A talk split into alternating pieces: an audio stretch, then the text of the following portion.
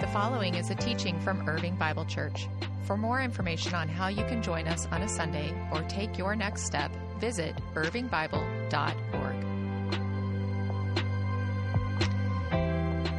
Happy Easter to you. So glad that you are here, and so glad that if you joined us online. We actually had a little bit of a technical meltdown in the previous service, so if you'd come back to join us online, so glad you didn't give up and you're with us this Easter Sunday morning. If you have your Bible or you have it on your device, grab it and let's go to John chapter one. John chapter one, if you're new to the Bible, you're new to the church, John is one of the four books in the New Testament that really give us the life story of Jesus. And it's written to us from one of Jesus' earliest followers, one of his closest friends. We're gonna start this morning in John chapter one. I gotta tell you that uh, it's typical for me going into Holy Week to have this single sentence that I kind of focus on, a single sentence that I that I meditate on as I'm going into Holy Week. It's a sentence that uh, that informs my prayer life. It's a sentence that uh, shapes my sermon preparation as I'm getting closer and closer to Easter Sunday. It's a sentence that oftentimes is on my mind as I lay in bed at night. It's often comes to my mind early when I wake up in the morning. It's a sentence that I just turn over in my heart and mind over and over and over again as we get closer to Easter Sunday. And that sentence is this: don't screw this up. This is a big deal day, right? It's a, it's a big deal to Jesus. It's, it's a big deal because we have more of you here in the room with us on this day than any other day in the year. And there's sort of this pressure that I and preachers across the country and around the world feel going into Easter Sunday. Don't screw this up. But I gotta tell you, this year, there's been a different sentence that's been rumbling in my heart and my mind as I've gotten closer and closer to Easter Sunday. It's a sentence that I heard from a buddy of mine, a pastor friend, who he and I were talking just a couple of weeks ago when we were talking about the lead up to Easter and that, that pressure that we as pastors can sometimes feel in the midst of this time. And, and, uh, and he said to me, he said, Barry, w- w- my whole goal in preaching an Easter sermon is that people would walk away saying, God, I hope that's true. God, I hope that is true. And that's my whole goal with you today, that you might walk away from this message saying, God, I hope that's true. This morning, I want to begin where John begins. John chapter one, verse one, in the beginning was the Word, and the Word was with God. And the Word was God. He was with God in the beginning. Through him, all things were made, and without him, nothing was made that has been made. In him was life, and that life was the light of all mankind. That light shines in the darkness, and the darkness has not overcome it. John begins by talking about the Word. In the beginning was the Word. And, and John, writing in the first century in the, the Greek language, the word for word there is the Greek word logos. Let me hear you say logos. Logos. And if you're new around here, I sometimes do this little audience participation thing. It's really just a cheap way to make sure nobody's falling asleep. And I may do it a little extra today because uh, I think it's a sin for a preacher to put people to sleep on Easter Sunday. So just play along with me. The logos, this, uh, this idea that in the Greek mind of the first century world, logos would, would be seen as the logic, the, the, the rationality that undergirds all of creation, the whole cosmos, sort of held together by this underlying logic. In uh, the immortal words of the great philosopher Obi-Wan Kenobi, it's like the Greek mind thinking of the force that, that surrounds us and penetrates us and binds the galaxy together. The logos. But but in the Hebrew mind, the, the people of the Old Testament, the people of Israel, they, they would have had a different kind of association with this idea of the Word. For them, it would take them back to the story of creation, that God spoke and this world came into being through the power of his Word. And, and John begins his story of Jesus by appealing to these, these two concepts and holding them together to talk about his friend, to talk about this guy that, that he had spent life with for three years, this guy that he followed around the hills of, of, of ancient Israel, one of John's closest friends.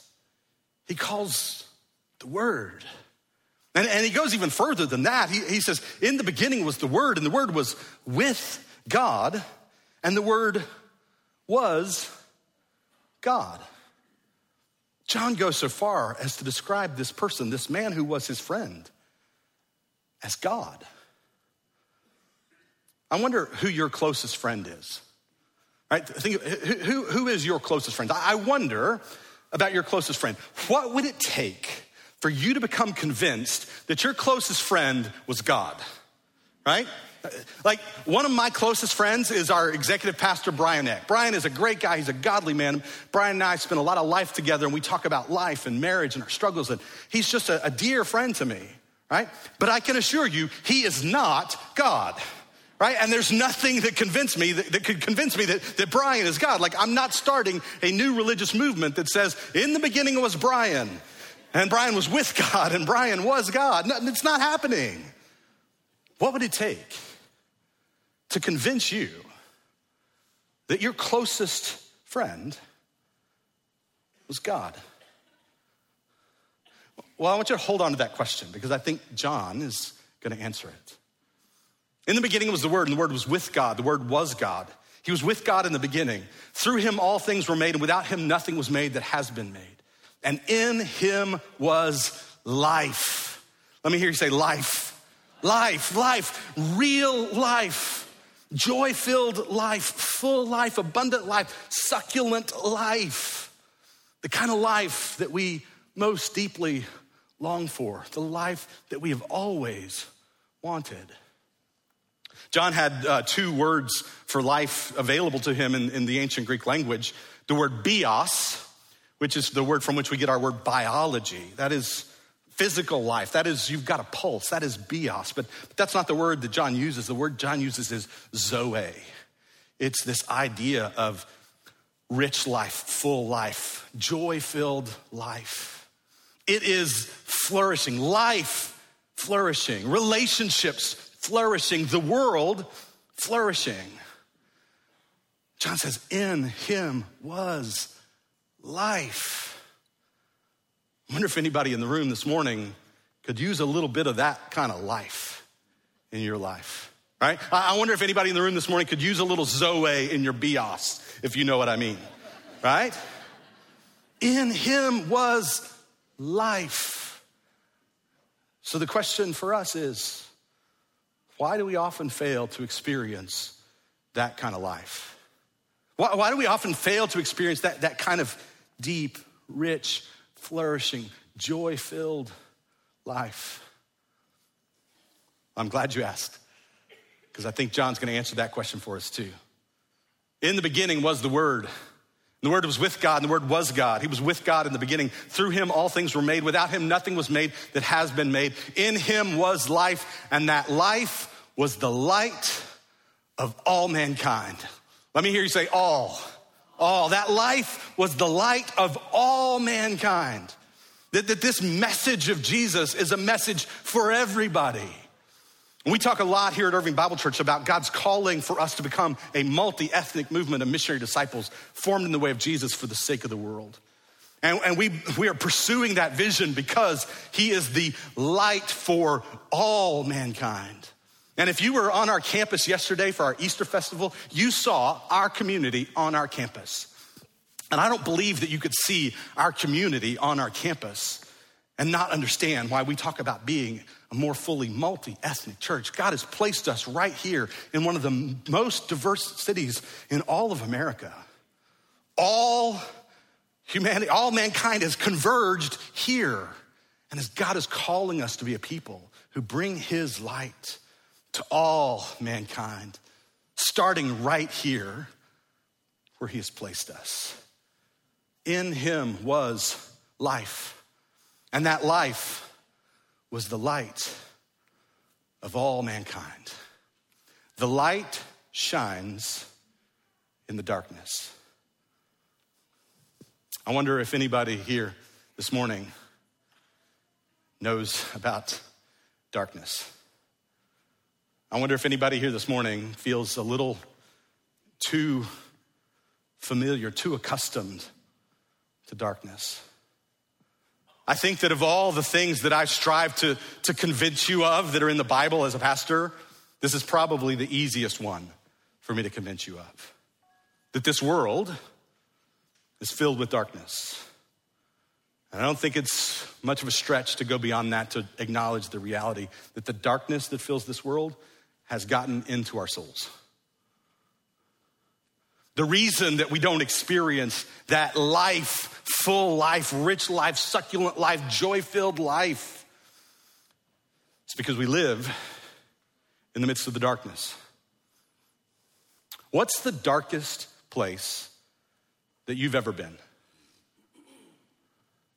I remember years ago, one of my favorite things to do was, was to go caving, to go spelunking, cave exploring. And, and I had a mentor who was from Oklahoma, and he, he knew every cave in Oklahoma. And so he would take me and show me all these caves. And, and then I would take some buddies of mine, and we would go exploring these caves. And, and uh, this was years ago, and, and, and we would go, and I took a couple of my buddies, and we went to this cave. And, and the first cave we went in that day was one that it's not too far off of a, a relatively uh, well-traveled, kind of busy hiking trail. And, and we got up to this cave, and you crawl in. It's just this tiny little hole in the rock, and you you go in, and it's this narrow passageway that you've got to squeeze yourself through and turn yourself on your side to squeeze through. And there was a lot less of me to squeeze through back in those days, and and uh, and, and you go back, and it's just this really tiny little crevice in the rock that goes a quarter of a mile, maybe half mile into the rock, and then it opens up into this huge room. We called it the cathedral because it was just this huge room that when you get back in there and you turn your, your flashlight on, it's incredible. But you got to squeeze your way through this tiny little crevice to get back there. Well, me and my buddies go in, and, and uh, as we're getting further and further back into the cave, we begin to hear something ahead of us. And not too long as we continue to crawl that we, we realize that we hear, we're hearing voices ahead of us. And then a little further in, and with my flashlight, I could see shoes of people ahead of us. And turns out it was a family, a mom and a dad and a little girl who had crawled into this little cave. They were walking along, they were hiking, and they saw it. And they decided, let's go explore, let's crawl in. They crawled in without a flashlight. And uh, and they had gotten, they thought, we'll, we'll just go so far as where we can still see the light. But then they kind of kept going a little further and a little further. And then suddenly it got really dark. And then suddenly there's three guys crawling in behind them. And so they were kind of freaking out. And I said, don't worry, I've been in here before and kind of know how this goes. And, and so they were trying to figure out, is there some way that we can turn around and slide by you and, and get out? And the, the fact is there is no way to turn around. So we were in that dark cave. And, and here's the thing. The only way out of that darkness was deeper in. And I wonder if there's anybody in the room this morning that's ever been in a darkness like that, where the only way out of the darkness was, was deeper in. I, I even wonder if for somebody in the room this morning, maybe that's the whole sermon for you. The, the only way out is actually to go deeper in. So we continued on until we got back to that big open room and, and into the cathedral. And sure enough, we flashed our flashlights around, and it was gorgeous, it was glorious. But now it came time to figure out how we're gonna get out, because there's six of us with three flashlights. The only way that this family was gonna get out of this little cave was if they took one of our flashlights, if they took my flashlight. I, I was the one who had been in before, and so I sent them out, and I waited behind all by myself. This was the darkest place that I'd ever been. Here I was a quarter, maybe half a mile into the earth, no source of artificial light that could make its way back in there. They headed out with my flashlight, and I'm sitting there, and I'm, I couldn't see my fingers right in front of my face. It was so dark, and, and I'll be honest with you, I was alone, and I was afraid. And I wonder, there's anybody here who's ever been in the darkness and feeling alone and afraid. I, I sat there in the darkness alone and afraid, knowing there was no way that I could get myself out of there. There was no way that I could save myself from this predicament. No way I could crawl through that darkness. The only way for me to get out of the darkness was for somebody to bring the light into my darkness. And that's the story of Christianity. Christianity is the story that we're all in darkness, but the light has come into our darkness to rescue us from it. And this is the key difference between Christianity and every other religion. Only the God of Christianity enters into our darkness. John says, the Word became flesh and he made his dwelling among us. He didn't stand at a distance peering into the darkness. He came into our darkness because it's the only way that we could be rescued from it. In him was life, and that life was the light of all humankind. And the light shines in the darkness, and the darkness has not overcome it. And believe me, it tried. The whole story of Friday was the story of darkness doing its best. The, the darkness, the whole darkness of the world converging in one place on one man as he hung there on that Roman cross. Darkness did the worst that it could do, and Jesus defeated it. We, we sang earlier about the blood of Jesus, and some of you that may be new to, to church, new to Christianity, might be going, that's a little weird, right? Why are we, why are we singing about blood? And we're singing about blood like it's a, it's a good thing. The only thing that makes the blood of Jesus a good thing is that he triumphed over death through his resurrection. And therefore he can say, yes, that, that this is the blood of, of the new covenant, the new promise from God that there is nothing, that there is no darkness that can ever separate you from my love. Yes.